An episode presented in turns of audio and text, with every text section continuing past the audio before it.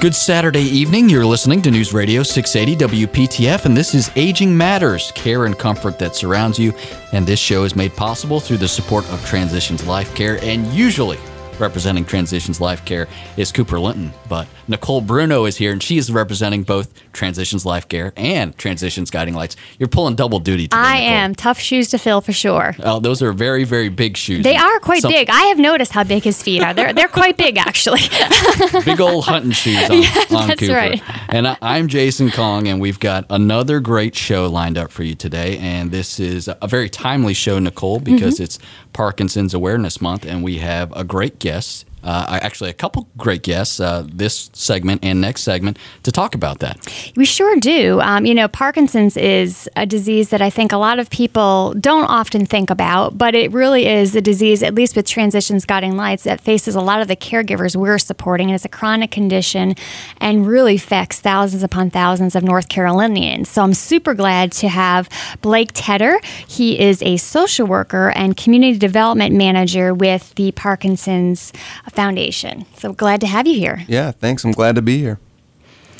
So um, let's just kind of get to some basic facts and figures. I'm really curious. You know, people listening, uh, I think people think when they think Parkinson's, they automatically think Michael J. Fox. That's, of course. you know, he is just iconic with with the whole disease, which I think he's actually brought a face to Parkinson's It's, disease. it's been a wonderful thing. It sh- sure has, and he's he's actually had a very um, just recently read an article that he uh, he was interviewed, and he has a very positive outlook actually with the disease. And he said that once he was initially diagnosed, everybody said, "Oh, poor Michael J. Fox, poor Michael J. Fox," but he said, "You know what?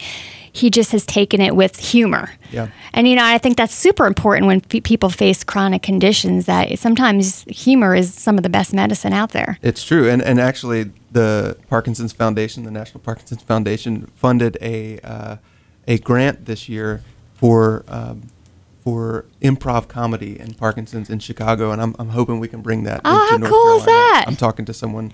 Hope we can bring that here in North Carolina. But yeah, humor and um, a, a good spirit uh, is is one of the best things uh, for Parkinson's because it is such a chronic uh, and progressive uh, disorder that that you have to find some amount of hope in the middle of all of it. Blessing the mess, as they call it. Oh yeah, I hadn't heard that. Yeah, but I'll, yeah. I'll start calling it That's that an too. Erma Bombeck quote for sure. So let's talk a little bit about the facts and figures with Parkinson's. You know, how, you know, how big is the scope of this uh, disorder? How many people does it affect in this state? And, and kind of what are some of the things that we need to look for if we're suspecting this in a loved one? Sure. So Parkinson's is a chronic progressive neurological disorder, and Okay. it's it's what they call neurodegenerative. Okay. Meaning that um, uh, over time, uh, the neurons, the brain cells, actually degenerate, and um, and people lose function in those brain cells. Um, just for a little background, it's specific brain cells that that produce dopamine, which is essential for movement and coordination. Um, these are brain cells that are located in a particular area of the brain and they uh, slowly lose their ability to produce dopamine or they die, which means that uh, they can no longer uh, help you um, move your hand. I'm moving my hand right now in Radio Land. You can't see that, but Just picture, I- picture I- this. Yeah, I know exactly how I'm moving my hand, clenching my fist, and all that. Uh, if you are lacking uh, dopamine or the dopamine cells, you lose the ability to control your movements. And um, uh, there's there's other things beyond movements. Parkinson's is known as a movement disorder because it affects movements, but it certainly goes beyond movements into um, into uh, cognitive functioning and things like that. So uh, it affects um, 1 million Americans with Parkinson's. We estimate that it's somewhere around um, 30,000 in North Carolina. Wow. Yeah, and um, uh, you know we think about it as um, every nine minutes someone is diagnosed with Parkinson's disease. Uh, there's 60,000 people a year diagnosed in America, and if you think about um, the Panther Stadium when we're playing well, I, I think you know a, a fairly full stadium on a fairly full game is is how many people are getting diagnosed per year with Parkinson's disease. Wow, that's a really significant number. Yeah. Uh, now, you're talking about this uh, neurodegenerative disorder. Right. Um, what are some of the early signs that, Sure. that someone may want, want to So be evaluated? So the early signs, um, particularly what, what's the most well known is is the tremor, mm-hmm. and, and, typically that'll happen on one side of the body, mm-hmm. typically in a hand um, or an arm. It can be in a leg. It can be in the jaw. Uh, it'll tend to happen on one side of the body, and it will usually always progress to the other side of the body eventually. But people first notice um, the tremor. But what's interesting is they're finding that there are much earlier symptoms in Parkinson's disease hmm. that people may not know about, uh, like constipation. Um, uh, that can be one of them, or just general dizziness. But there's also uh, lots of other signs that you would you would not know, like loss of smell, or uh, mi- what we call micrographia, when the um, the right handwriting becomes really small. Mm-hmm. Uh, you'll see that in a lot of people. Um, what's really common too is a low volume of voice. People will yes. think that they're speaking loudly, but they're actually speaking at a very low volume um, and that's that's actually really common. So we see that, but the, the four main symptoms are we, we use the acronym TRAP. There's another acronym out there, mm-hmm. but tremor, uh, rigidity, which is stiffness in the body, um, akinesia or bradykinesia, which means that you're moving slowly and feel like you're being stuck in position, and that, that's a fall risk. And then um, P, uh, postural instability. Um, so that's uh, slouching, um, yeah, you'll start to slouch, lose balance, fall, those things. So you mentioned it's a neurodegenerative disorder. Right. Is that rela- is it related to the dementia world in that way? Is is Parkinson? I, I yep. think there is a dementia component for some people as the disease sure. progresses, but are they somehow related? You know, I, I can I could not tell you the um, you're, you're, pushing me at my scientific limit with, with, how the how the I, I how the brain will work. But um, Parkinson's and, and Alzheimer's are in the same general categories, mm-hmm. and and we typically say that Parkinson's is the second most common neurodegenerative disorder, Alzheimer's being the first. Okay. And I will say that the dementia is very common in Parkinson's disease. We actually have a new book at the National Parkinson Foundation, Parkinson's Foundation, called um, psychosis, and we also have one called mood, and we also have one called mind, mood, and memory, because um, we know now that Parkinson's is so far beyond just a movement disorder. It affects the mind. Um, psychosis and depression. psychosis. Mm-hmm. Could you explain for our listeners what that means? Oh, psychosis. Uh, I I guess I could. Um, psychosis would be uh, a loss of um, touch with a, a, a, common reality, I guess, um, where maybe you have a better definition. So somebody who becomes paranoid. Paranoid, uh, delusional, seeing hallucinations, okay. things like that. Um, that's very common. Um, well, it's it's it's common in in the pro- later progressions of Parkinson's disease, but the the symptoms of that kind of um, uh, psychosis or um, uh, dementia are different than in Alzheimer's. They're different in a in, in a different sense. There's usually not the loss of memory and things like so that. So let's say we we get a, di- a uh, Parkinson's diagnosis. What next? Is there a cure? What can we do about it?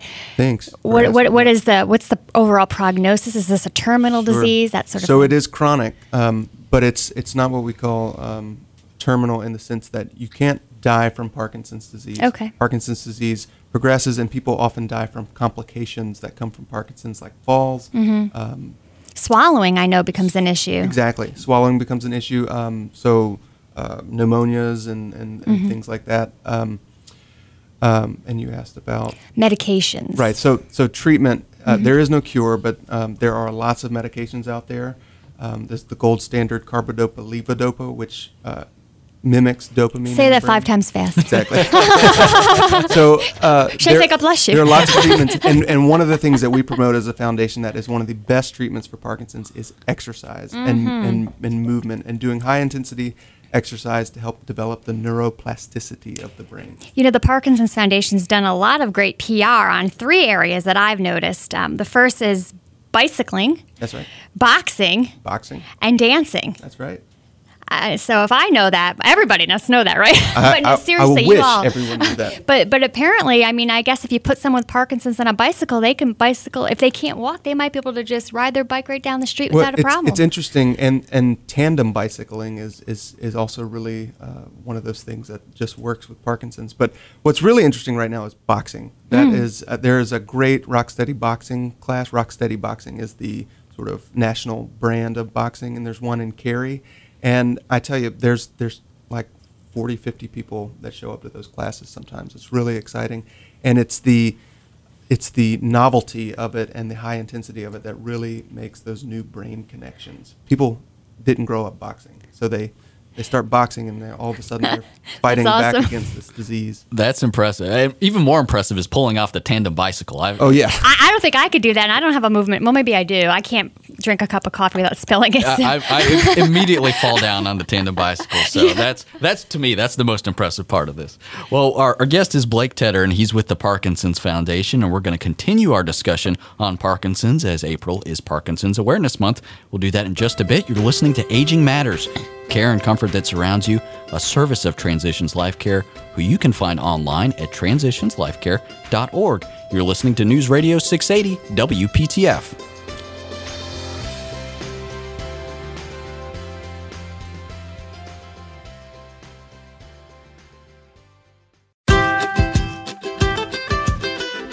You're listening to News Radio 680 WPTF. This is Aging Matters, care and comfort that surrounds you. I am Jason Kong, Nicole Bruno here today, representing both Transitions Guiding Lights and Transitions Life Care. Cooper Linton, who's normally here, will be back next week. We've given him a week off, Nicole. I hope he doesn't get too too big of an ego with you this. know, I know, and I'm, I'm kind of having like this whole vision now. In this corner, Nicole Bruno, and in that corner, Nicole Bruno. considering we're just talking about boxing, so I can fight myself today. It's kind of an interesting feeling. you would be you'd be a good ring announcer, I think. Would You- I? You could you got the I could chops do for it. it. Yeah, as long as I don't have to be the sign girl, I wouldn't like No, that too no, much. no. That's that's a waste of your talents. Thank you, thank that's you. That's a waste of your talents. Well, we're uh, we're talking about Parkinson's today, and uh, this month is Parkinson's Awareness Month, and we've got uh, Blake Tedder here with the Parkinson's Foundation, and uh, and we're actually going to talk to now uh, Pat Nelson, who is uh, affiliated with the Parkinson's Foundation, and uh, Nicole, she's she's got a pretty interesting story. She sure does. I mean, uh, first of all, thank you so much for coming here today, Pat. welcome. It's just a pleasure to have you here. I absolutely love any time that we can bring a person into the studio that has um, actually personally dealt with the issue at hand. You know, we're all a bunch of talking heads here and we're professionals and we know what we're doing, but to bring somebody like you here who has been a caregiver in the past to an individual with Parkinson's. Parkinson's is an interesting disease. Yeah. Uh, I really didn't know anything about it. Uh, the, uh, when my husband first, he worked on computers, Uh huh. and he and his brother was fixing a computer one night, and he kept breaking apart. Mm. He says, "Why?" And it turns out that he was shaking, Right. and so as he was shaking, he'd break the part, and So the T in the trap, the tremors. He Mm-hmm. started showing the tremors. And so uh, he went to the doctor and they diagnosed it and put him on medication. It did uh, affect his handwriting, which you couldn't read it to start off with. You definitely couldn't read it Typical later. man, right? we said he ought to be a doctor because uh, they say doctors handwriting. Oh, it's Mm-hmm. Well, by the look of Blake over here in the studio, he's got pretty small handwriting already. well, that, uh, the small handwriting really doesn't apply. Uh, his was just well a scrawl. sure.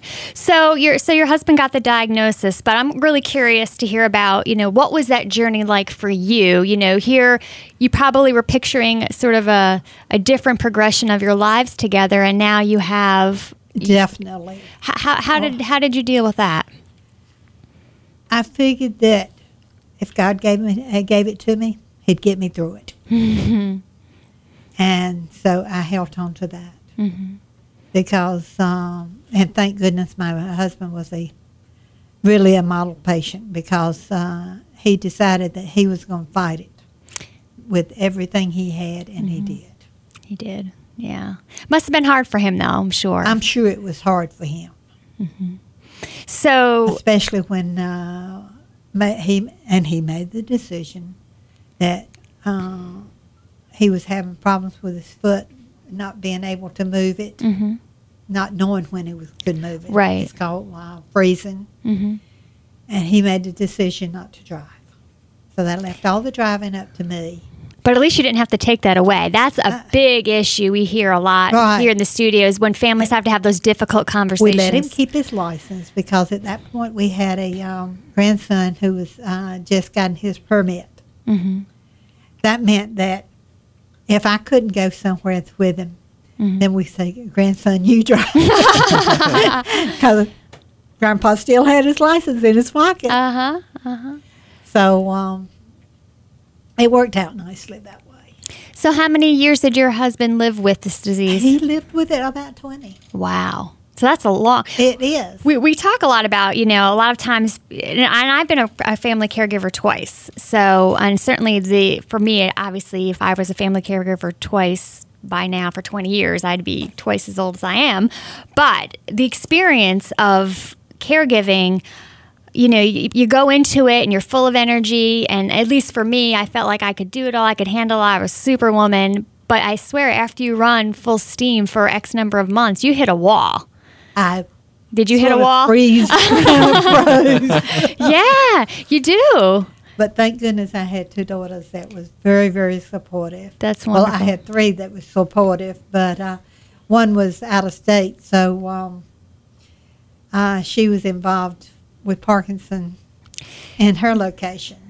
So I'm just kind of curious, Pat. You know, if you could give some advice to somebody listening today who's a family caregiver, regardless if it's Parkinson's or dementia or somebody with cancer, you know, whatever the issue is, how do you, how you've did this for 20 years and you came out the other side? How what what suggestions do you give a person to make it through? Take some time for yourself, mm-hmm. and do not see it as a long term. Take it one day at a time. Yeah. If you knew 20 years ahead of you, that would have been, I'm oh, sure, I probably would have flipped. very overwhelming. Very overwhelming. because it would be so overwhelming that Yeah. uh, I would have said probably I can't do this, yeah. but not knowing uh, what it's going to be next day, you take it one day at a time. And that's that's that's a really positive attitude. And I know it sounds to me, you know, we were talking before we came into the studio a little bit about support groups. Were you did you participate I in did some? participate in the support groups. Was that uh, helpful to you? It was. Uh, we found a, uh, we actually found a support group that we went to at, uh, in Durham, mm-hmm. and we also uh, they one of the things that Parkinson's also affects is your voice. Mm-hmm. Making it, as Blake mentioned, so, so uh, soft.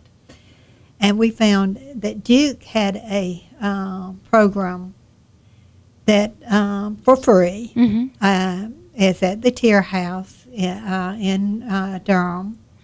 That they meet the second tu- uh, second Monday Mm-hmm. every um, month, So that was that was very helpful. and uh, it's voice therapy. Great. So it, they do They say it loud prayer and prayer. Say it loud, say it proud. Uh-huh. That sounds wonderful. Yeah, Think big. you definitely open that mouth wide. if I did that, I'd be shooting across the room.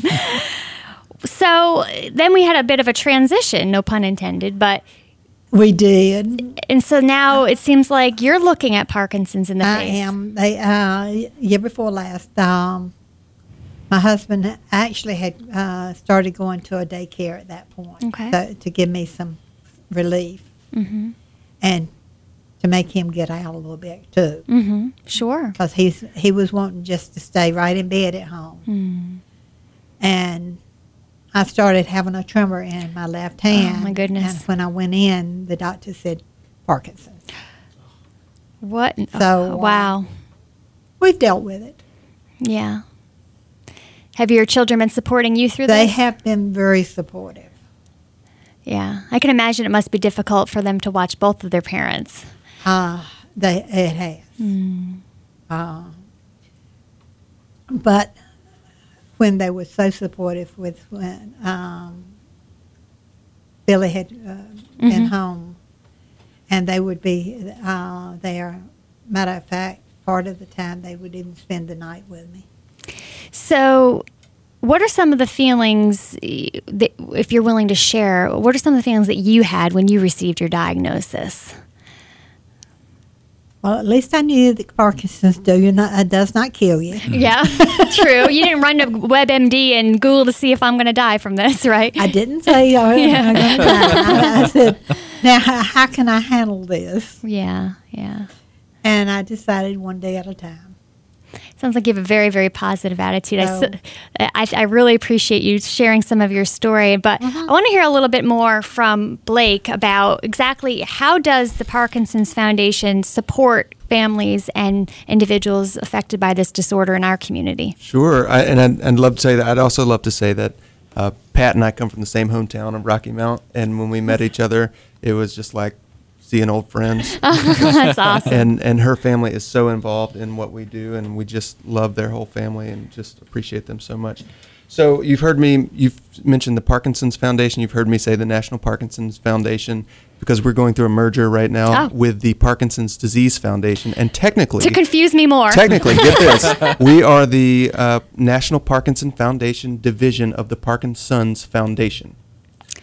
It's it's a Wow. merger merger Okay. process. We are becoming the Parkinson's Foundation with this great sister organization we have, and um, but right now I'll, I'll speak to you a little bit about what we as the, at the National Parkinson Foundation division do. Okay. Um, the biggest thing we we have is a helpline. Well, I wouldn't say the biggest thing, but I want people to know about this. It's a helpline. If you have Parkinson's, or if or if you know someone who does, and you have questions about it, call one 800 4PD info. PD, like Parkinson's, disease. Parkinson's disease. disease. 1 800 4PD info. That is staffed by five or six social workers and nurses and therapists. They speak uh, Spanish and English, and they can answer virtually any question. Is this have. 24 7, 2 in the morning? It's not 24 7, 2 in the morning, but um, these people are available typically during the day, and they are just wonderful people. Uh, I, I love knowing about them. Oh, And you do have an event coming up. that's right. Um, we have an event coming up at Moving Day. It's on October the 1st. It's a Sunday afternoon this year. That'll be at Koka Booth Amphitheater.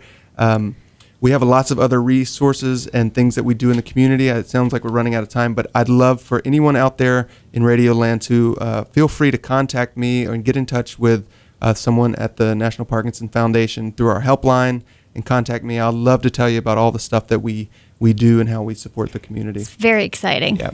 He is Blake Tedder. He is the Community Development Manager with the Parkinson's Foundation. And again, that phone number, if uh, you're looking for some support, is 1 800 4PD, as in Parkinson's disease, info. 1 800 4PD info.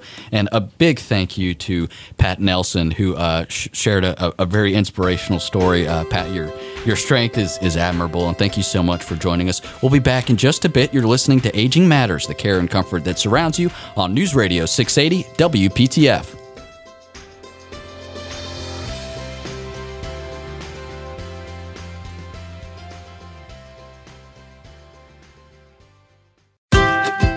You're listening to News Radio 680 WPTF. This is Aging Matters, care and comfort that surrounds you, a service of Transitions Life Care, who you can find online anytime at transitionslifecare.org. And uh, Jason Kong here, Nicole Bruno, representing Transitions Guiding Lights and Transitions Life Care as well today. Cooper is not here, but uh, No. you're still you're still with coffee, which is I impressive. am. I think he's out turkey hunting. well, My guess. that wouldn't surprise me um, because he, he's a little bit of a turkey himself. and Cooper, I'll, I'll, I'll be happy to say that next week when you're you would actually say it here in in, his, the room. to his face. We know. He knows. it's all good. Well, uh, we're uh, we're continuing our, our show here, and we've got a great guest. We've got Meg Rader, who's the president and executive director of Alliance Medical Ministry. And Meg, thank you so much for being on the show today. Well, thank you for having me. Now, tell us a little bit about the Alliance Medical Ministry. What is that? Well, Alliance Medical Ministry is a comprehensive primary care clinic, and we serve working uninsured adults in Wake County. So working uninsured. Working uninsured, right. When we um, were established about 14 years ago, our founders realized that the gap in our community were those folks who uh, made too much to have Medicaid, but yet did, could not afford health insurance or health insurance wasn't provided through their employer. And so that was the gap that we we were established to, to address.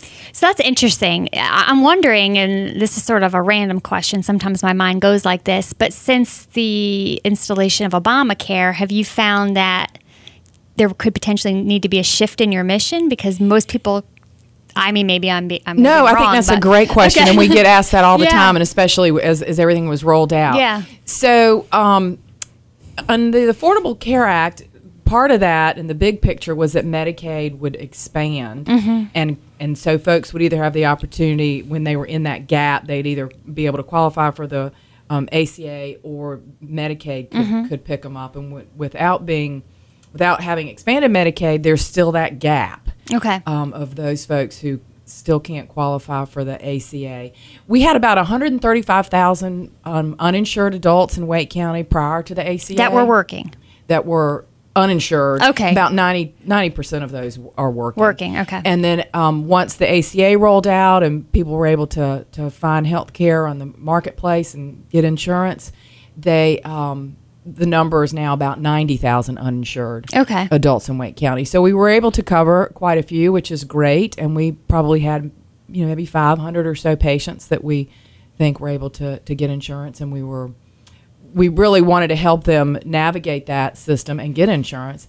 So that was great, and then we just filled them with the other with the other folks that are still out there that need access to primary care. So I'm guessing a lot of these folks that you see uh, when they first uh, become involved with your organization probably have not been seen by a primary care physician in a really, really, really long time.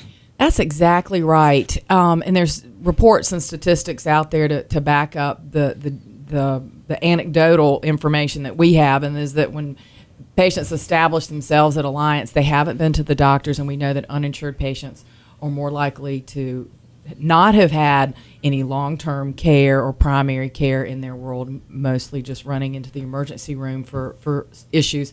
So they tend to have chronic issues and they tend to um, to any excess resources they have they're going to be be helping and supporting their families and connecting those resources and seem to be the last people to take care of themselves Of course. yeah. so they come in, and we 78% of our patients have one or more chronic diseases. So we're talking about Wow. diabetes, hypertension, obesity, um, issues that just don't get fixed overnight. Sure. And so these folks that come to you for the first time and they haven't seen you in uh, it's been anywhere in a long time, I'm guessing once they make that connection and then there's this feeling of wow, this place is actually going to take care of me.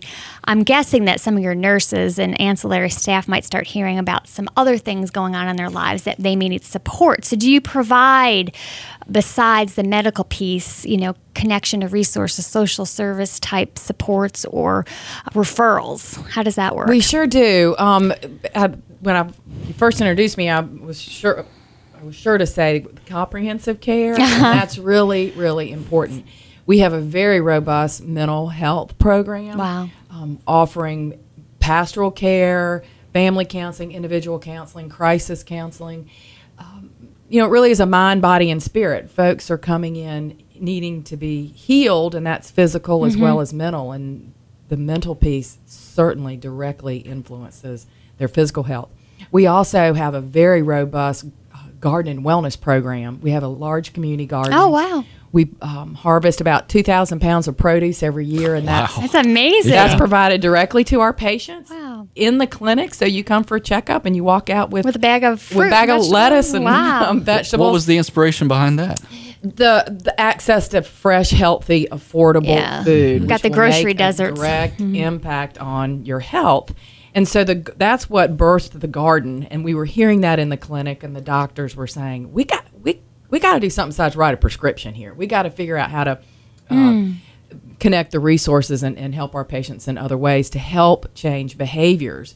And then from that came the variety of wellness programs that we have. We do uh, diabetes education programming in both Spanish and English. We do prevention, diabetes prevention program.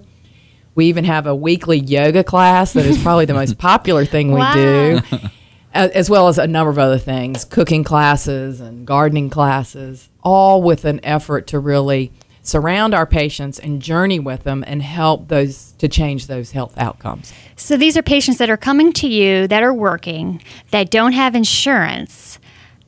Do they pay you, or how, how does that work? How does that work? Well, we have a sliding scale, Okay. um, copay, and we have felt from the beginning of our um, clinic that having our patients invest in their health care and be part of the mm-hmm. team, that that made sense. And so the average copay is like twenty or twenty five dollars Oh, a wow. visit, and that visit that includes the lab work. That includes the time with a physician. That would include the time if they end up da- walking down the hall and speaking with someone from the pastoral care and counseling team. That includes access to all of the wellness programs, which are free. Every mm-hmm. anything from the garden, which is free, and any connections and working with our social workers and case managers on connecting with resources. So that twenty five dollars gets them a long way. So what I'm wondering is, I know some of the biggest issues, uh, just for people in general, regardless of insurance or not, uh, it has to do with the cost of prescriptions, though. So, so say you go and you've been having a whole bunch of hosts of different syst- uh, symptoms, and you get diagnosed with diabetes. Well, gosh, you know, then you've got to get, you know, a glucometer. You have to get potentially take insulin or a, a long-acting medication all day long. Do you have any programs with local pharmacies to kind of help alleviate the cost of the prescriptions? Because, gosh, I know there was one time one of my kids was on a medication that was sort of on a super high tier, and it was costing me two hundred dollars a month. Yes, and that is a huge barrier and roadblock Mm-hmm. for folks, right? They they they may get the the care, but then How do you they pay for that it? prescription? And we do. We have we do all the applications for our patients to to be able to access free and Mm-hmm. reduce cost medications, and even crisis uh, funding for some crisis um, crisis funding so that we can get prescription medication completely free and especially some of it's that higher cost and we can't access it for free. So we've got a lot of different programs that help us do that. But the other important thing that you just mentioned in regard to prescriptions is also the over the counter medication Oh, right when's the last time you got had to get uh, cold medicine for your child I mean, Oh, gosh. you, that runs up quick Yes. so we're even provide that. We'll provide the over counter the medications for people who come in and it's uh, you know they've got a cold, they need Mucinex, they need ibuprofen, they need cough So you do drops. care for children They'll as well? No, just No, adults. just adults, okay. But adults get colds too. We so do. We provide all of that for them, and you know allergy season, and we're able to do um, do a lot. And the over the counter um, medications that we provide are done through donations. We have groups, churches, office groups that'll do that'll that'll do drives for over the counter medications. Wow, that's that's absolutely amazing. So, I'm kind of wondering, you seem like an extremely passionate person. What gets you up and charged to, to run every single day? Well, it's it's seeing the progress of patients, right? We there's this continuum. I'm convinced of a lot of organizations are serving the same population: housing, job training, healthcare. We're and if we we come in at healthcare, but if we can all tie together, it will really make a difference ultimately in people's lives. If they can come along this continuum, get, have good health, they'll become. It'll help them be better parents. It'll help them be better workers. Mm-hmm. They'll be able to stabilize and eh, that'll even make an impact on their financial stability of their family and it'll make long-term connections for them and life-changing opportunities Certainly will. Our guest is Meg Rader. She's the president and executive director of Alliance Medical Ministry, and we'll continue our discussion in just a bit. You're listening to Aging Matters, the care and comfort that surrounds you, a service of Transitions Life Care, which you can find online at transitionslifecare.org. This is News Radio 680 WPTF.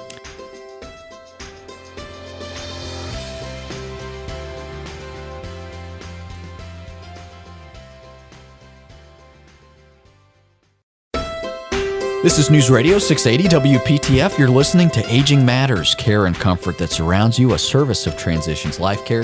You can find them online at transitionslifecare.org. Jason Kong here, Nicole Bruno over there with Transitions Guiding Lights. Cooper Linton out this week, but he will be back next week. We we can't go it, contractually. We can't go two weeks without. Cooper. Oh, his head's really going to be big now. I know. Well, I, I, I called him a turkey last segment, so I, I Now you gotta build him back up, Build right? him back up. but it, it's it's what we do, and and what we also do is we're talking to Meg Rader, who's the president and executive director of Alliance Medical Ministry, which is a faith-based nonprofit providing comprehen- uh, a comprehensive medical home to the working uninsured in Wake County. And Nicole, we're we're having a, a really interesting discussion because they're serving uh, an, an underserved population. They sure are. And you know, Meg, I'm really enjoying speaking to you. It's almost like we're kindred, kindred spirits. I love working with and talking with people who don't silo themselves. You know, you're all about making connections and doing what you can with your organization, but then also connecting to others to build that home for those individuals and really wrap your arms around them. So I, I just think that's absolutely amazing. I'm curious to, to hear a little bit about how you all connect your patients to outside resources, being that I represent an organization that connects caregivers to resources throughout our community, typically for folks with chronic conditions, typically older adults. I'm wondering how you do something similar within your organization.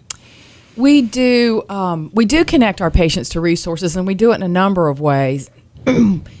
Being in a primary care setting, the doctors are going to hear a lot in conversation mm-hmm. as they're getting to know their patients and um, visiting with them, as well as through the pastoral care and counseling program. So we've got folks who are who are trained, who are listening, good listeners, and trying to understand the full picture of mm. their patient. And most of the time, that involves some connecting resources.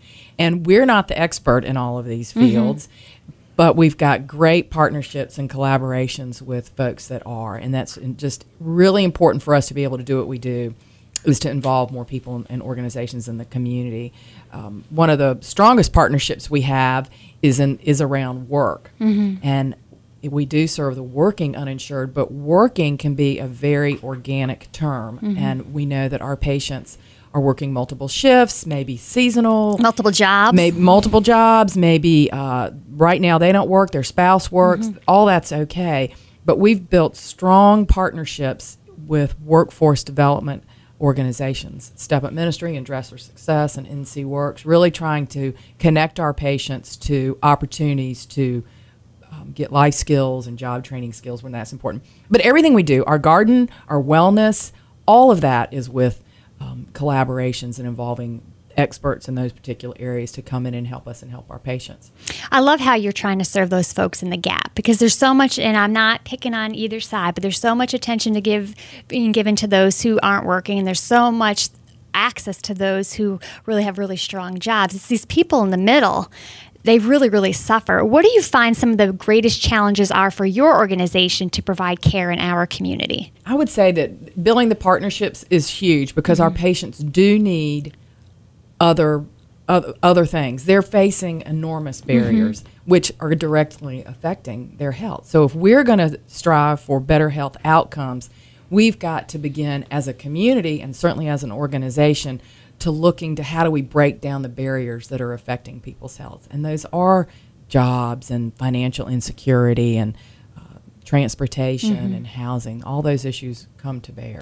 So, if you were to wave a magic wand and say to our legislatures, do this, do this, please. I, I command you. You now are under my spell. How could we better serve that underserved community? What could they do to make a big difference? Well, I could speak to what I would wave the magic wand uh-huh. on what we would be able to do sure. as an organization, and that's that's um, capacity, right? We have ninety thousand uninsured people mm-hmm. in Wake County. And how many do you serve? serve? We serve about three, wow. and there are a number of other wonderful safety net organizations, but we're all only serving, you know, a handful, a handful, so to speak. Yeah, in the big yeah. picture. Yeah. So access, we have a beautiful campus, a wonderful facility, and we have room to grow but it's having the, the funding to, mm-hmm. to um, have other doctors and be able to make all these continued connections in the community. So, you know, the the capacity we need to we need we need to grow in order to serve and to serve all these folks. The legislature, there's so many different. Uh, there's so many different dynamics at the legislature. The I um I will leave that in the hands of people who who understand that much better. But I think looking at you know expanding Medicaid is is still happening, and that conversation is still on the table. Um, uh, I think that um, you know the, I think that's probably the biggest thing going on, and then how to how do we how do we do that and effectively effectively help our community and the people that, that Medicaid expansion would, would serve. But again, I think there's a lot smarter people working on those issues. So you're serving 3,000 people how do they find you? How do they get in contact with you? Oh, I'm so glad you asked that. We have um, wonderful referral partners at our hospitals. And of course, Wake Med is the highest, they serve the highest number of indigent patients. And so we do get a good number that come from Wake Med. Um, half probably come from our hospital partners, the mm-hmm. majority of that from Wake Med, and the others are coming through our community connections as well as self referrals, right? They're telling their mm-hmm. neighbor, their Word of spouse, mouth is their huge. friend. Word of mm-hmm. mouth has become huge over the years. Very good. Meg Rader, the president and executive director of Alliance Medical Ministry. Thank you so much for joining us today. Thank you. Thank you so much. Absolutely. And uh, again, if uh, you want to find more information about them, www.alliancemedicalministry.org. And we'll also have a link on the Aging Matters section of WPTF.com if, uh, if you couldn't remember that in time. Well, Nicole, before we get out of here, we got some housekeeping that we need to take care of. The We Caregiver do. Summit Summits. summits. excuse me. I, I, I don't want to sell ourselves short, but uh, gaining a, a lot of interest from people, lots of signups, and uh, Yes. it's no surprise why. Yeah, so um, we've been sort of beating the drum here, but I just want to make sure everybody is aware we have four upcoming caregiver summits. Basically, the idea behind these is it's to provide you with respite, resolution, and resources. Full day conferences that provide a whole host of uh, different classes you can take, resource booths that you can visit, how to take care of yourself, lunch. I mean, it's all included. Um, and we would love to have you come on out. We serve between all four of these summits about 1,500 people in our community every single year. So, first one coming up on June the 13th at the McKimmon uh, Conference Center in Raleigh, then quickly followed up by June 20th at the Durham Convention Center in Durham. Then a little bit further out in August, we have one in Chapel Hill at the Friday Center. And then in closing, we have one in Lillington in October. And I know Blake was here a little earlier from the pa- Parkinson's Foundation or the Parkinson's Parkinson's Parkinson's Foundation. I don't know. Division of the there, there was an the awful lot of Parkinson's in that in that whole merger situation, but they have been amazing supporters of our summits for the past three years, and they are back again this year, which is something you know. This this summit really tries to reach out to a lot of the organizations that uh, that touch folks with chronic conditions, and we'd like to have them represented there as well, so folks can get connected. Yeah, it's a great opportunity, and uh, there's you know obviously multiple uh, chances that you have to attend. So uh, if if this would help you in the least bit, uh, please get on it now. Uh, caregiversummits.org is the website that you can go to. And again, if you can't remember that, we also have a link on the Aging Matters page of WPTF.com. A, a big thank you again to Meg Rader, President and Executive Director of Alliance Medical Ministry. Also to Blake Tedder, the Community Development Manager of the Parkinson's Foundation, and his special guest, uh, Pat Nelson, who uh, shared a, a very powerful story. If, if you missed that, uh, really encourage you to go to WPTF.com. Uh, and this episode is, is posted there if you want to uh, listen back to that or share it with a friend. Uh, some great resources for anyone who may be uh, dealing with Parkinson's or be caring for someone with with uh, Parkinson's as well. Well, we are we are just about out of time here, so I will encourage you to join us again next week, Saturday nights at seven o'clock for Aging Matters Care and Comfort sur- that surrounds you, a service of Transitions Life Care. We'll see you next week. You're listening to News Radio 680 WPTF.